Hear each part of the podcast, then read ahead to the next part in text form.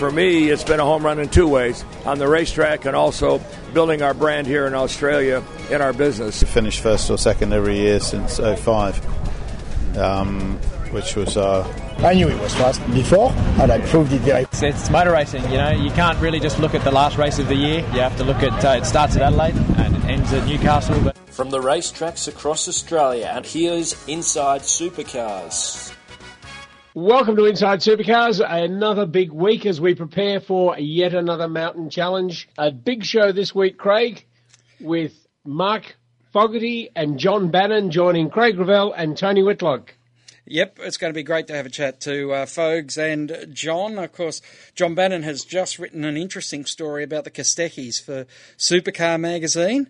And Kostecki's certainly one of the teams in the frame to pick up what is now a vacated third Triple Eight licence. But I think the line of how many people want to get that entry is actually growing by the minute. Charlie has openly said he wants to go to two cars.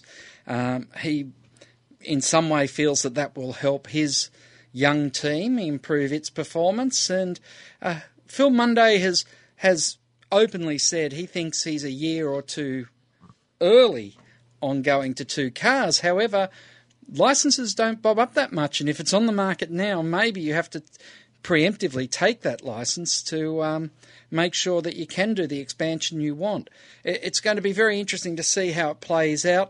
As for other supercar teams, Super 2 teams that might want to step up, well, Matthew White has found a niche in Super 2, so I don't know that he would necessarily want to move up. Eggleston's have got a very successful business there as well. So once again, you don't see them necessarily putting their hand up for it. So it could be a race between one Super 2 team that does want to take the step up and then at least one, but maybe another that wants to expand. Well, in fact, interesting because Kostecki brothers grabbed their first win in Super 2 with Brodie Kostecki taking the round and two race wins as well as the pole position at Sandown, and they as a team certainly have come on leaps and bounds, so they're ready to jump up probably in the near future. Anyway, it's certainly a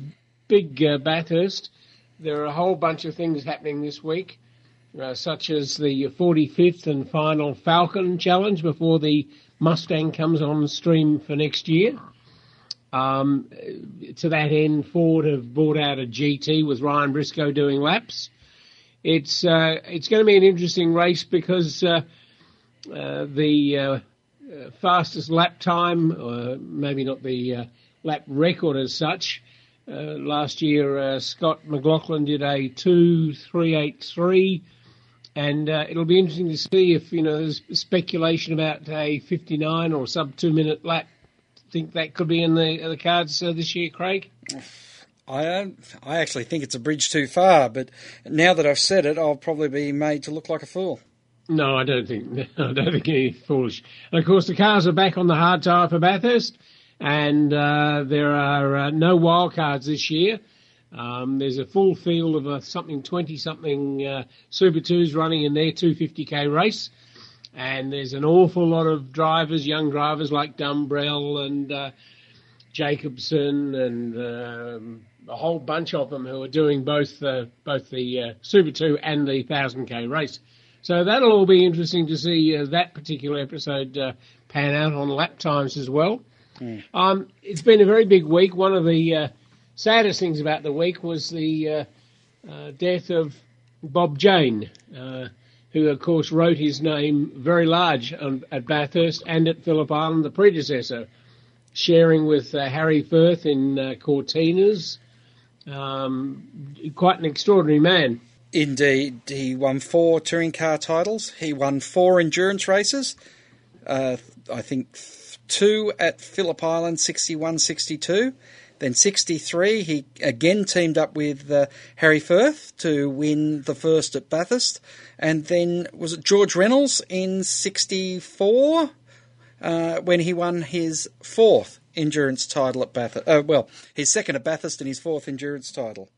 So a successful businessman, a very shrewd businessman with multiple interests in the motor industry. Indeed, and of course, at his peak, probably best known for his Thunderdome, the Calder NASCAR-style track, but also the very large part he played in the Australian Grand Prix coming to Australia. Now, quite extraordinary. I did a story about those Grand Prix in their former Pacific days, starting with what was the first was a composite race at Calder in 1980. There's a wonderful tale. I was fortunate enough, Bob gave me access to his filing cabinet. And one of the things that came to light was that in 1979, the Australian Grand Prix for domestic cars was held as a warm-up to the Sandown 500 in 1979. And Cams went to Bob and asked him if he would hold the Grand Prix at Calder in order so it would be a standalone event and have a better priority in the world. And, of course, Bob rang up what had been one of his salesmen over at South Yarra Sports Car Sales, a young chap by the name of A. Jones. He rang him up as the championship was getting into Frank Williams' hands for the first time. And Alan agreed to bring it down, and that's when Bruno Giacomelli and Alfa Romeo and the 5000s and Formula Pacific. It was a fantastic race, only because it was a celebration of Alan Jones' World Championship. Quite extraordinary sort of time, and there can't be enough priority put on the fact that Bob helped the Grand Prix come to this country. Yep. Anyway, that was just part of the story of Bob Jane. Yeah, very interesting because as we heard on the show when Kim Jones was on it earlier this year, of course, Bob was the godfather to certainly Kim. I'm not sure about it. I think it might have been Kim and Brad. No, and I think it was both of them. It was both of them, yeah. And, of course, at the most recent Sandown, they ran a tribute livery on the Freightliner car. And you'd have to wonder if this week there's been some conversation to say, could we keep that or could we reuse that livery again on the car for Bathurst because of his passing? So we'll have to wait and see. Nick Percat, of course, has got Repco sponsorship for this round with Brad Jones Racing. And as you mentioned, the Ford highlights, it looks like the Ridgeway car has got a throwback to the Ford Performance days in his livery. So a number of things being done. And of course, let's not forget the Perkins livery, which is also being done down at Nissan, where they've always maintained their Castrol links. And in this last year of Nissan, they've gone with a Perkins Castrol livery once again, especially for the mountain. Yeah, indeed. That's a 93 winning livery. Just one thing, we're talking about the Joneses. Of course, Bob Jane had a long involvement with Hume Weir, where, of course, Phil Jones, the father of Brad and Kim, he was one of the major players up at Hume Weir. Just another part of the Bob Jane legacy. Anyway, before we go too much further, we should get into our discussion with Mr. Fogarty and Mr. Bannon about their thoughts on Bathurst 2018. So after the break, we'll have Mark Fogarty and John Bannon. Each week, join the Inside Motorsport team as they look at all the news from across Australia and around the world. Yeah, I mean, it means a lot. Through the years, a lot of reference this race as one of our majors. 600 miles around here is no easy task. We were able to beat the 211 to the boys and meet Anthony Bigley in the final, which we were able to do and take the win off him. So it was a great weekend for the Rapstarter family. Inside Motorsport broadcast on community radio and online at sportradio.com.au. The views expressed on Inside Supercars, including the panellists and guests, do not reflect the views of the network, Thunder Media or Sport Radio, any publication or rebroadcast of the show without the expressed written permission of Thunder Media is strictly prohibited. Welcome back to Inside Supercars. We're joined this week, Craig Revell and Tony Whitlock, by Mark Fogarty and John Bannon. Mark, of course, being editor-at-large for Auto Action and a contributor to Supercar Extra, as is John Bannon. So welcome, gentlemen. Hello to you all. I was fine pre-Bathurst week, and we're all excited, aren't we? Well, I'm sure that you guys are, because you're all heading to the mountain, I assume? Yes, absolutely. Of course. John? Who's not? Yes, indeed. Yeah, no, it's a wonderful week to be a motorsport fan, particularly an Australian motorsport fan, and no doubt if you're into something with four wheels, then you'll be at the mountain this weekend. It's certainly been an interesting year. Absolutely, which is always good to see. It's good that motorsport crosses both sides of the Tasman, and there's plenty of proud Kiwi fans on the other side of the ditch, and I'm sure they'll be making their way to Mount Panorama too, or at least checking in on their TV screens. Yeah, good get there, John. Just a little inside joke there, viewers. And it's certainly been an interesting year. We've seen the speed of DJR Team Penske. We've again marvelled at the dominance of a Triple Eight team, now getting a triple podium for their three cars. Do we think the ZB is going to continue to show this sort of dominance, Mark? You'd think so. It's been a discussion point all season that the ZB Commodore has a high-speed aerodynamic advantage, and not only does it appear on the basis of Sandown and the last couple of events before that, does it have that, but generally the development of the ZB has been ramped up spectacularly in recent rounds by Triple Eight. So they have to go to Mount Panorama as the overwhelming favourites. Will they lock out the podium? Probably not. There's just too much variance in the Bathurst 1000. Too much can and usually does go wrong, but they are certainly the team to beat by far. And John? Well, I would love to, for the sake of an entertaining podcast, have some sort of biff with Fogs and disagree with him in regards to what he's just said, but it's really hard to do so. I mean, they broke the lap record at Sandown. I think Dumbrell set the fastest time on the Friday, which WinCup betted on the Saturday, and that car and its performance just continues to improve the gap over the rest of the field. And as folks said, you know, they certainly can. Bathurst can certainly throw up a surprise or two. And but really, the cars are so reliable these days. And in addition to that, looking at the weather forecast so far, it looks like we're going to have fine weather at Bathurst at this stage. It's really hard to imagine what could prevent at least one of their cars from winning the great race on Sunday. And don't forget, guys, Mount Panorama is a very different track to Sandown, so there may be some variation in performance, but it still does have two very long straights, and you know, even if you were to believe Triple Eight's argument that their main advantage at Sandown was their drive out of the corners, and you know, they got more speed out of the turns onto the straight. Well, you know, that's still going to help them at Mount Panorama. So it will be a different situation, but you know, I still think it gets back to them being the team to beat. It's been interesting to see the way in which Triple Eight responded to the DJR Team Penske, their qualifying speed and then race wins. Because certainly Scotty's got race wins there to his name. But will DJR Team Penske be able to respond properly to the Triple Eight challenge? Do you think that, Mark?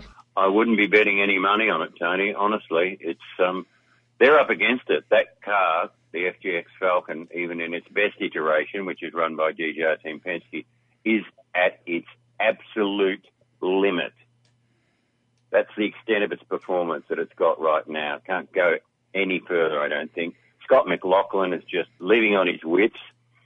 He's driving out of his skin to try and keep up. You know, the game has changed since, well, I think it really started at Sydney Motorsport Park in the night race, but at Tailem Bend, that's where it really shifted. So they're just hanging out, and, you know, they're going to have to rely, I think, on, well, certainly their prime car, Scott McLaughlin and Alex Braemar, are going to have to rely on, well, a combination of good luck, good strategy, and more good luck. One of the good things that's been seen with the ZB is that both Erebus have continued on the form they had at Bathurst last year. They've already had more wins this year than they did last year. But also that Walkenshaw and Brad Jones, they've equally shown that skill to get something out of the ZB. John? Well, not only that, but Dave Reynolds has proven time and time again that he's a bit of a master at Bathurst. While he's only won the race on one occasion, now in 2012, I think it was, he really took it down to the wire as well there, finishing second to Wincup. So, look, it seems every year he puts in a good performance at Bathurst. He's extremely strong there. They have had the strong season that you've mentioned, Tony, so that will only help improve their chances further. I mean, they're probably in the same spot as DJR Team Penske. They've probably got an equal shot at winning the race. I mean, Walkinshaw have continued to improve throughout the season, particularly in the hands of Scott Pye, although there was a few races there where they dipped back a bit, but he was back in form at Sandown, and obviously with the confidence boost of last year, I think they could sneak on the podium. I don't think they're a genuine chance to win the race unless a few cards fall their way, but... certainly everyone with that Holden package seems to have a distinct advantage. Tickford have won the race twice in the last 5 years, but this season they are definitely not looking right. Would you like to hear what I think about? Absolutely. Those other contenders? Absolutely. If you don't mind, thank you. Reynolds and Yildon, strong pairing. Reynolds has great form at Mount Panorama. He always gets up. He's flat out fast there. Can they win it again? Of course they can. Will they be contenders? I should think so. But can they win it on flat-out pace against the likes of Triple Eight? No, they cannot. So they have to rely on some sort of intervention. Walkinshaw Andretti United, well, they always get up for that one big occasion a year, the Bathurst 1000. Stunning second for Pye and Luff last year in those grubby conditions.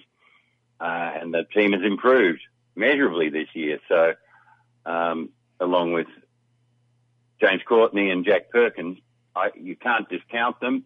They're certainly a podium chance. And, if one of them won, I wouldn't be totally shocked. Brad Jones Racing, yes, I would be shocked.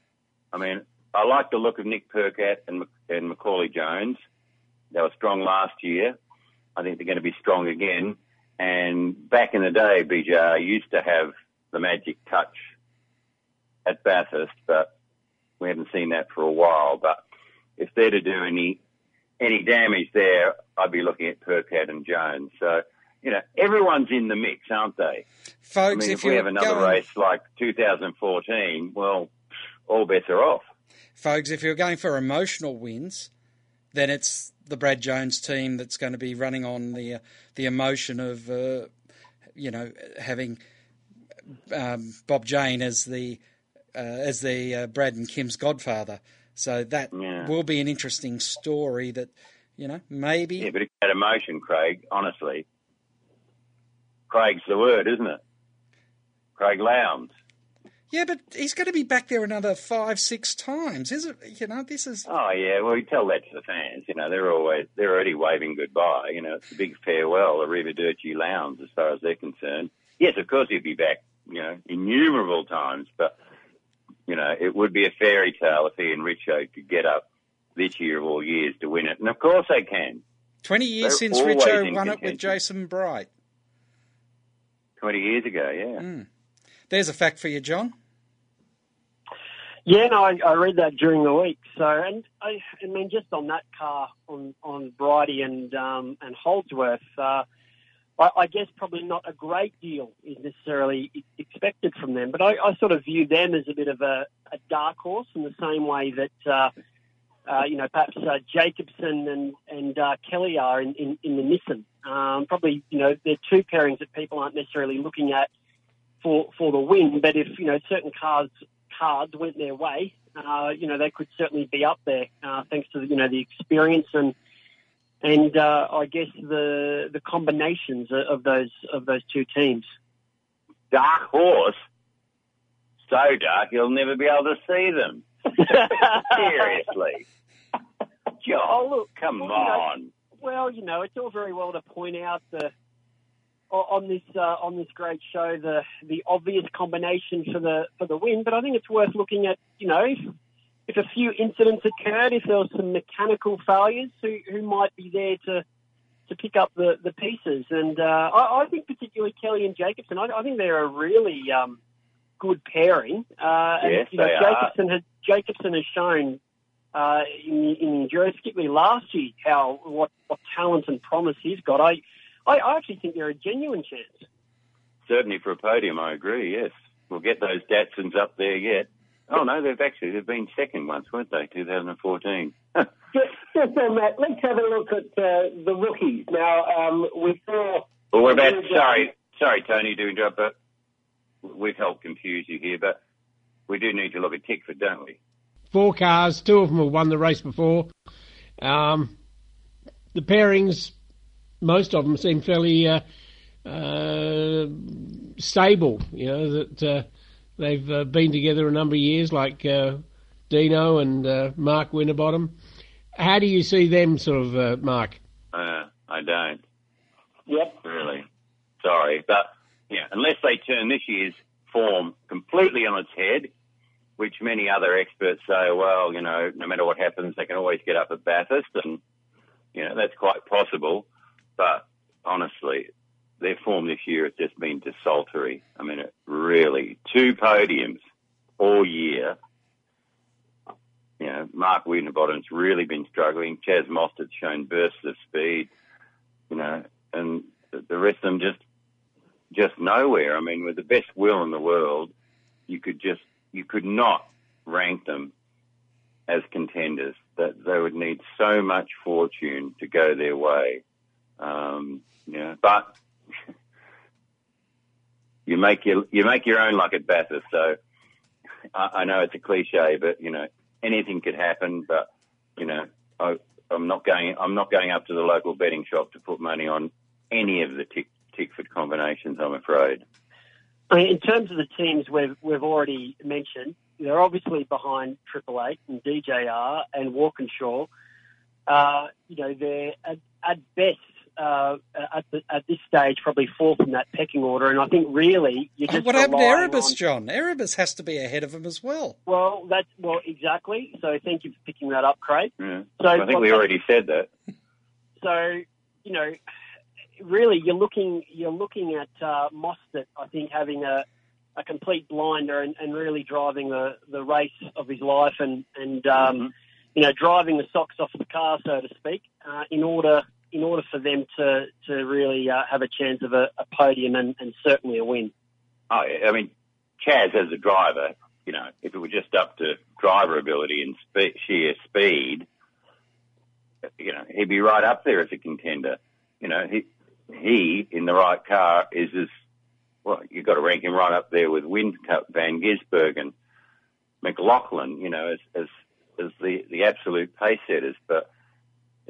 He just doesn't have... It doesn't look like he's got the wheels under him this year, unfortunately. Mm. I'd love to spend time disagreeing with Fogs, but he's just making really sensible points today. I'm sorry, I'll try hard to be more like...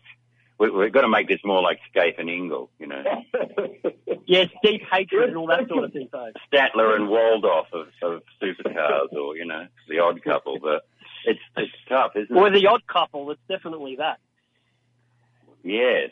We won't get into hair colour, will we? No. Let's face it, Statler and Waldorf always agreed. They just agreed that everything they were watching was rubbish. All right, if you want to get picky about it. You got my point, though, didn't you? So, look, is Tickford Racing... I know this was Tony's... Scaife and Ingle are the Bickersons, all right? Mm. I know this was Tony's question, but I'm going to jump in with it, folks. Is Tickford Racing a spent force in supercars? Are they the Gold Coast Suns? I can't think of a rugby league team. Parramatta Eels of the sport, where you know everyone will want to leave and no one wants to go and join them. Ooh, spent force. That's a bit harsh, isn't it? Wow, you're going out on a limb there, Craig. Well, in a bigger picture. It's bending is bowing. I think it's going to fall any moment. Crack. There it goes. I think you could make that case, yes.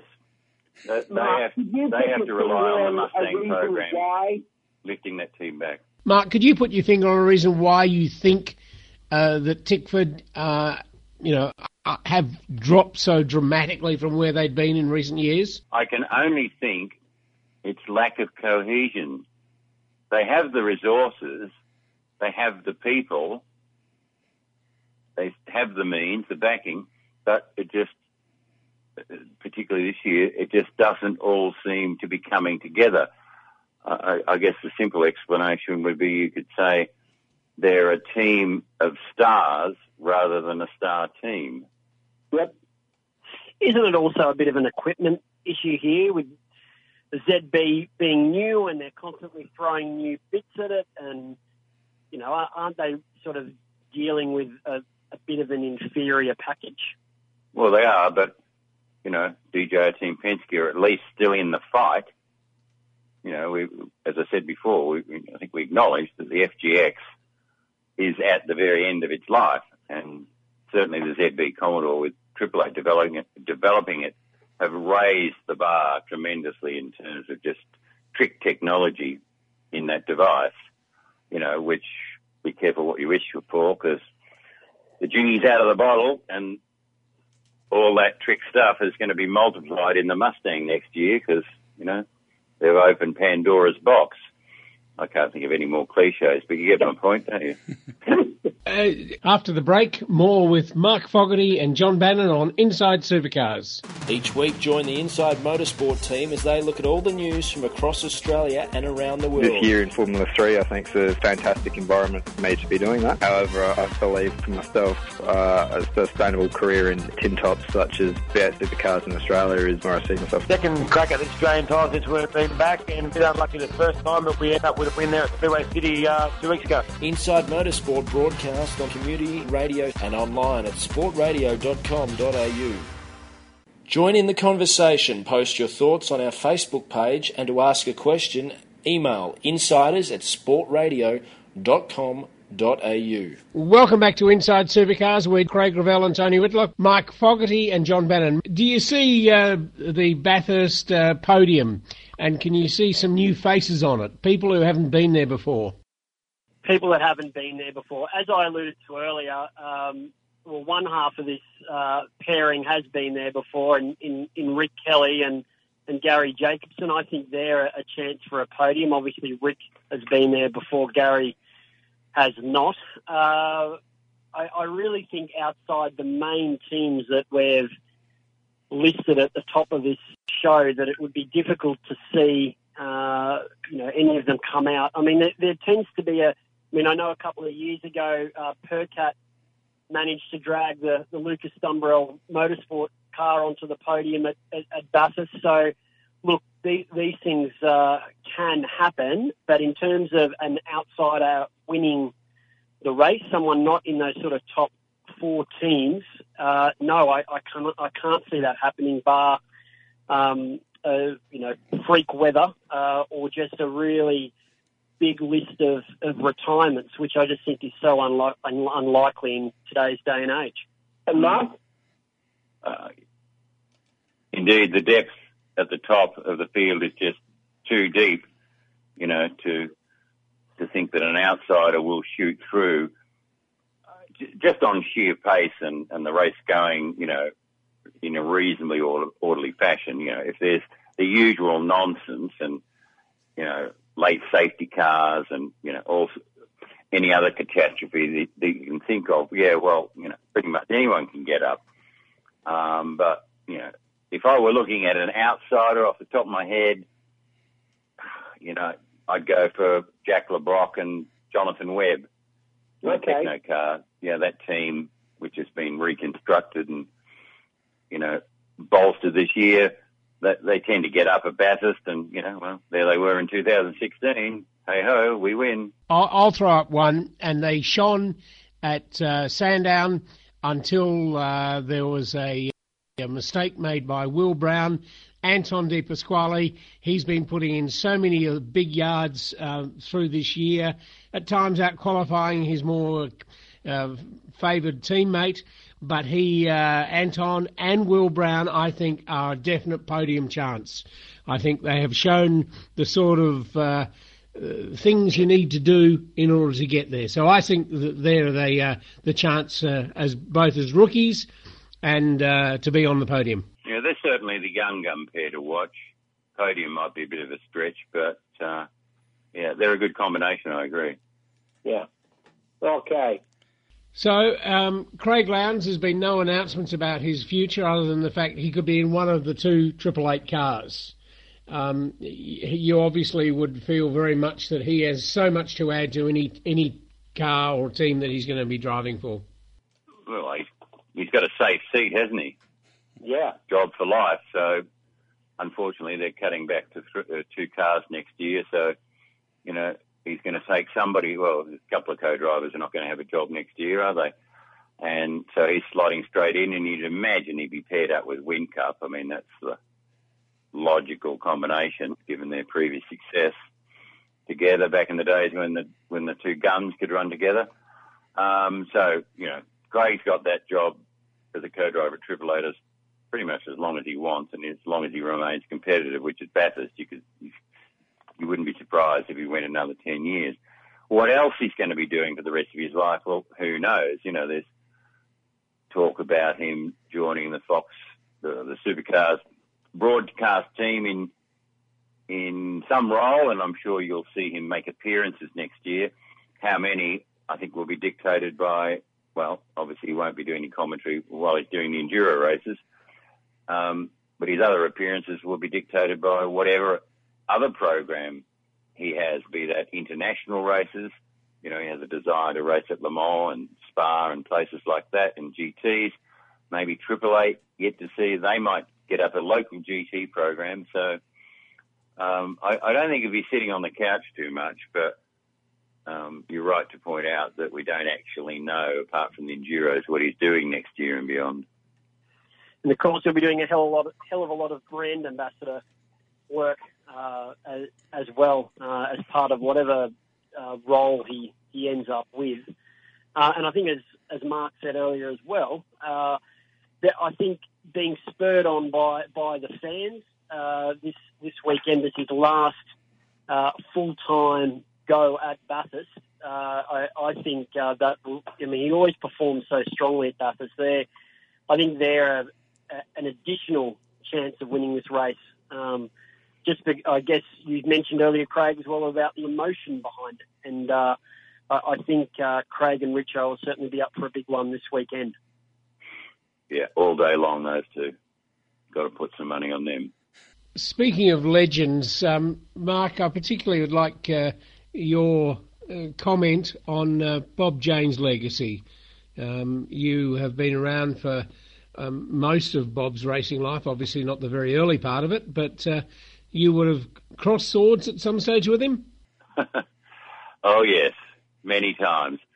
Well, if, like me, you grew up in Melbourne in the 60s and the early 70s, you couldn't miss Bob Jane.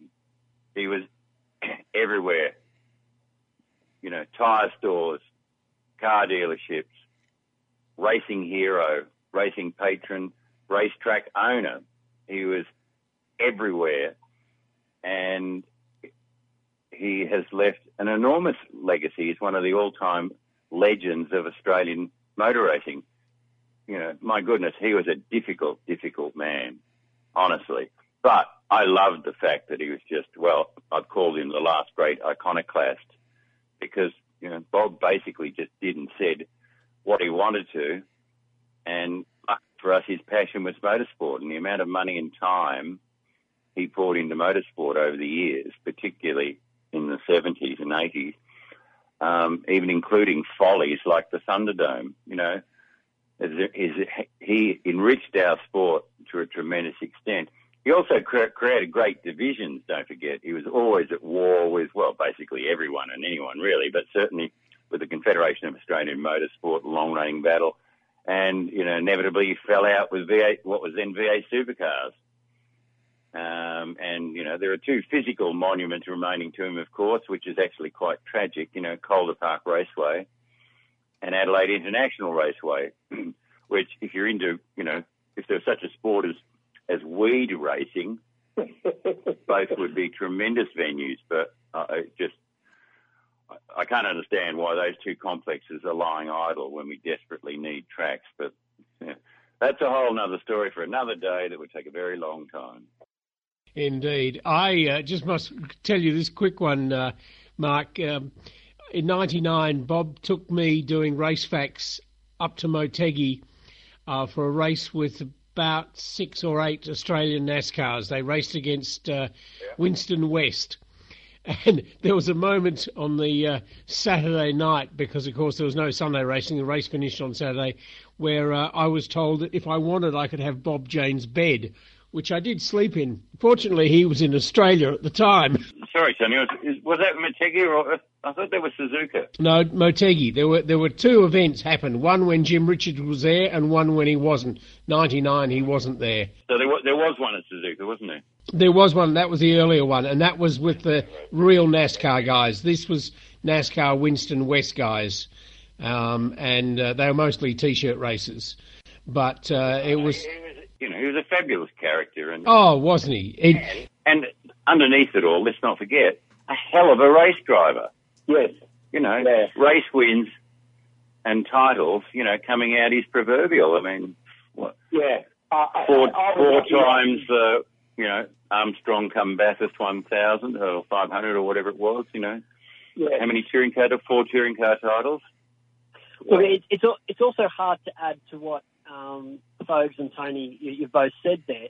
But I think the other point to make is, in terms of judging someone's motorsport, is how much have they been heard about out in the general public outside the motorsport world? And I think you'll find of the few motorsport stars and icons over the years, Bob Jane is certainly a name that the general public were familiar with, as well as the motorsport fraternity, which I think goes some way to showing what an important figure he has been. Yeah, and that... You know, he all leveraged that out of racing. His fame as a racing driver enabled him to establish the Bob Jane Team-Outs chain at one stage, you know, and Southern Motors in Melbourne, which was back then the biggest Holden dealership in the Southern Hemisphere. Well, where else? But, you know, it was huge. And the Bob Jane group, its tentacles extended everywhere, as I said, the racetracks. But, you know, at one stage, the Bob Jane Corporation even owned Linda Blankets. He was everywhere, as I said. Couldn't grow up in this town without knowing Bob Jane as a huge, larger-than-life figure. And, of course, for some time, he actually sponsored the Bathurst 1000 for a couple of years there. So, yes, as you say, Mark, that he was a protagonist with both other competitors on track and with most of motorsport in some way, shape or form. Well, I hope we've shown an insight into it. The one thing I would like to ask, and putting you on the spot, is both of you to give us a winner of the Bathurst that you think is likely, and also the podium, those 3 cars that will be on the podium. So just give it some thought, and Mark? Easy. Yep. Wincup, Dumbrell. Yep.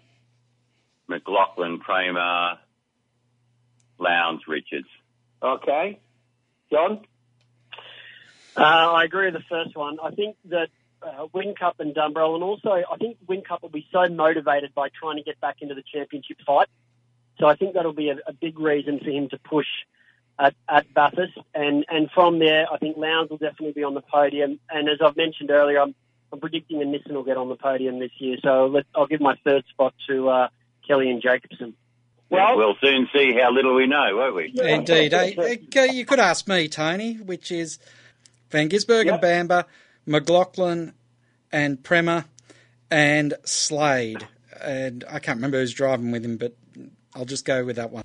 Okay, well, I'll put my tuppence worth out there. I think actually Van Gisbergen and Bamber, who are cherry ripe to take the top step. Shane hasn't had it yet. He wants it at that mountain, and he certainly wants to extend his championship lead. And I think that Di Pasquale and Brown will be also on the podium, and I think that Reynolds and Yulden will back up their Bathurst win from last year by being on the podium as well. So it'll be a double Erebus podium for them. It's been wonderful to hear from the two of you, and look forward to hearing tales from the mountain and reading the words that come from your typewriters, or laptops, as I should say, I suppose. Okay, yeah. Yeah, I haven't had a typewriter for 40 years, but yeah, okay. Well, I've still got one. and just as far as all, of course, except for John. You know, at the end of the day, something will happen, and Lee Holsworth and Jason Bright will win the Bathurst 1000. Come charging through from the back of the pack. Yeah. Well, there's an emotional one. That's another 20 years, because it was Richards and Bright that won it 20 years ago, when it was in November in the searing heat. All right, gentlemen, it's been fun as always. I have to head off. I'm going for, well, I don't like to name drop, except I do. I'm going to have drinks with Peter Jansen, Captain Peter Jansen. Say hello from me and give him a kick in the shins. Thanks, everyone. That was a good chat, and catch you all at the mountain. After the break, our final thoughts, and most of it will be around Barry Ryan, Dave Reynolds, Luke Yulden, and them discussing, or Barry Ryan discussing, what they need to do to win it again. Each week, join the Inside Motorsport team as they look at all the news from across Australia and around the world. And, you know, every year I see Jackie's Tour at the Grand Prix, and I just remind myself of his part in starting the path to safer cars. Dissecting the sport with interviews, news and opinion. Jack Brabham certainly left his mark not only on Australian motorsport, but motorsport all around the world. Inside Motorsport, broadcast on community radio and online at sportradio.com.au. Join in the conversation. Post your thoughts on our Sport Radio Facebook page. Welcome to Inside Supercars. Tony Whitlock and Craig Revell will be on the show. And this week we're talking with Barry Ryan, discussing Erebus and their post-Sandown result, and also looking forward to Bathurst. So first up, congratulations. Not a podium, but fifth place is a pretty good one for David and Luke. Yeah, thanks, Tony, and thanks for having us on the show again. It was a great weekend to actually get pole officially there, where the year before we qualified the fastest, but we're credited with a pole position. It was great to get a pole and win that main driver race on Saturday. And then, fifth was probably as good as we could do on the day. It was good points, and just keeps us up there in the championship. You've been showing increasing pace with the number 9 car, and also 99 as well with Anton. But been showing increasing pace. I mean, obviously ZB is suiting you. Yeah, like I said earlier in the year, it's probably the same. We haven't noticed a massive difference between the V8 and the ZB. The ZB's a little bit more stable in the back of the car, not quite as good in the front, but there's some tracks where that really helps, and a couple of big braking areas at Sandown's good for that, and I think it'll suit it nicely at Bathurst as well. Right. The other standout, of course, was from Sandown was the speed, and while it was only a 12th place, which is nothing ever to be sneezed at, Will and Anton, I mean, they certainly did a fantastic job. Yeah, really good for Anton to stick at 7th on the qualifying, and then Will to race so well in the co-driver race. It was good because, a few people have sort of said this year, oh, Will's sort of, why'd you pick Will? And because he wasn't really performing that well in the Super 2 this year, but we backed our decision, and just treated him like we treated Anton, and gave him plenty of respect for a young kid. And he's every time he's got in the car at test days, and he's been very mature and listened. He drives the car the way we want him to drive the car, and he's been really good. And Anton's just continually getting better. So both those young blokes, it was great. Well, both of them, I mean, are certainly standing up well and truly to the scrutiny put under them in supercars, and also that they're rewarding, you know, the faith you had in putting them in there, because, you know, as you said, some people around the paddock were saying, oh, Will's not going well, or, you know, he's fallen off and whatever, but tremendous young man. Yeah, he's a great young guy, and he's puts a lot of effort into his racing, and yeah, he's got the talent for sure, and sometimes you just need the right environment. And not saying Eagleston's not, but yeah, their cars, even with TD, he might be leading the championship, but he probably hasn't been as dominant this year as he's been in past years. So yeah, he's definitely, every time he stepped in our car, he's been really good. So we can't question that. Another part of your equation of success is your engineering group, Alistair McVean, and the way in which they've gone around, obviously adapting to the ZB. But from the weekend, there were obvious things that, well, not obvious things, but there would appear things that you can actually do to get your game a bit closer to the front end. Yeah, I think overall this year, Mirko has really come on strong too. Mirko De Rosa, he engineers Anton. Yep. So, Alistair leads the group, but Mirko and the young guys that work with him, they've all worked together so well, and you know, 99 bounces off 9, 9 bounces off 99, and they really learn together, which, you know, it's, sometimes engineering groups don't do that because the ego gets in the way, but both our guys, our main engineers, Alistair and Mirko, have put their egos aside, and they just work together because they want to do the best for the team. And yeah, you know, working together gets them both individual results for their cars as well. So you know, it's a credit to that little department that we're going so good. One of the items that has been identified by Supercars, the organisation, is the Albans Transaxle now. At Sandown, Macaulay Jones had it on board his Brad Jones car, the extract gearbox, or transaxle. Have you had a lot of dissatisfaction with the Albans? Not really. There's most gearboxes, there's little bits and pieces every now and again, and some things you can't explain. A certain gear will do 6,000 kilometres, and then next time you put it in, it does 1,500 kilometres, but Alvin's back up their product with, you know, if there's a like kick mark and a tooth, if it hasn't done 5,000, well, you get credit pro rata. And really, bang for buck, we haven't had a real issue dollar-wise, but yeah, sometimes you get a little bit frustrated with the inconsistency of the mileage you get out of the parts, but that comes with any supplier, so I'd be very surprised if what we hear, we rumoured, extract, because we've had nothing official told to us from Supercar. Well, I understand that at the Gold Coast you'll be informed about what the program will be moving to. Yeah, that's what I understand by the Speed Cafe. Yeah, well. Yeah, let's wait and see. Yeah.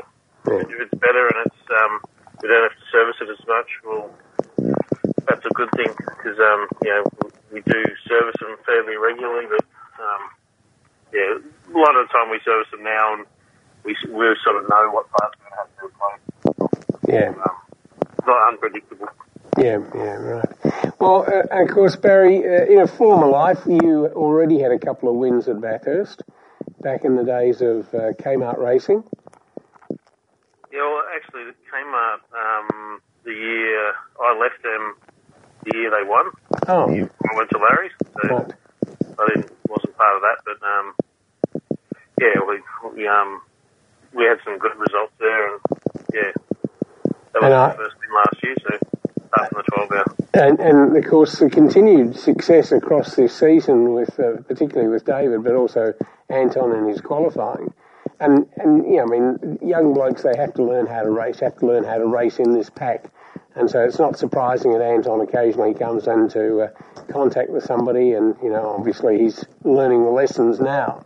But your continued speed across this season must really, you know, make you feel pretty good about, you know, going back to Bathurst to defend your title. Yeah, definitely. Last year, we went to Bathurst obviously thinking we could get a decent result, but we never really thought we could win it. We didn't think we were in a position as a team. And this year we definitely go there with the expectation that we can win if it all goes well. And we have a fast car because that's critical. Yeah, going back to Anton, he's probably put himself in a few situations where he was putting on 50-50 moves on people where now we've sort of agreed that 80%, it has to be at least 80% before you can move on. But it's such a tight and competitive category that sometimes you put your nose in a position and you have to take the opportunity, otherwise somebody behind you will and you'll get taken out. So it's not easy, and we haven't been too hard on him, but we've certainly said we can't lose any more points for our championship, so he needs to just think that a little bit more when he's going for a certain move. Well, Barry, thanks so much for talking to us. I was hoping that over the weekend at Bathurst that I'll arrange through Shannon, if we can, maybe to talk maybe on a Friday night or something like that, just to catch an update on how qualifying went and how the weekend's going. So that would suit you? Yeah, no problem. Yeah. Wonderful, Barry. Thanks so much, Barry Ryan from Erebus Motorsport. Look forward to watching your results, and I know Shannon's hinted at some surprising livery things coming up for Bathurst. Yeah, it's going to be looking good, I think. Craig, your final thoughts as you prepare to head to the mountain? My final thought is it's Craig Lowndes' last as a full-time main game driver. He's going to be going back quite a few times as a co-driver. So, outside the industry, does anyone really care? Well, we know the people who'll be on the mountain care a great deal because he is certainly by far the most popular driver in the paddock.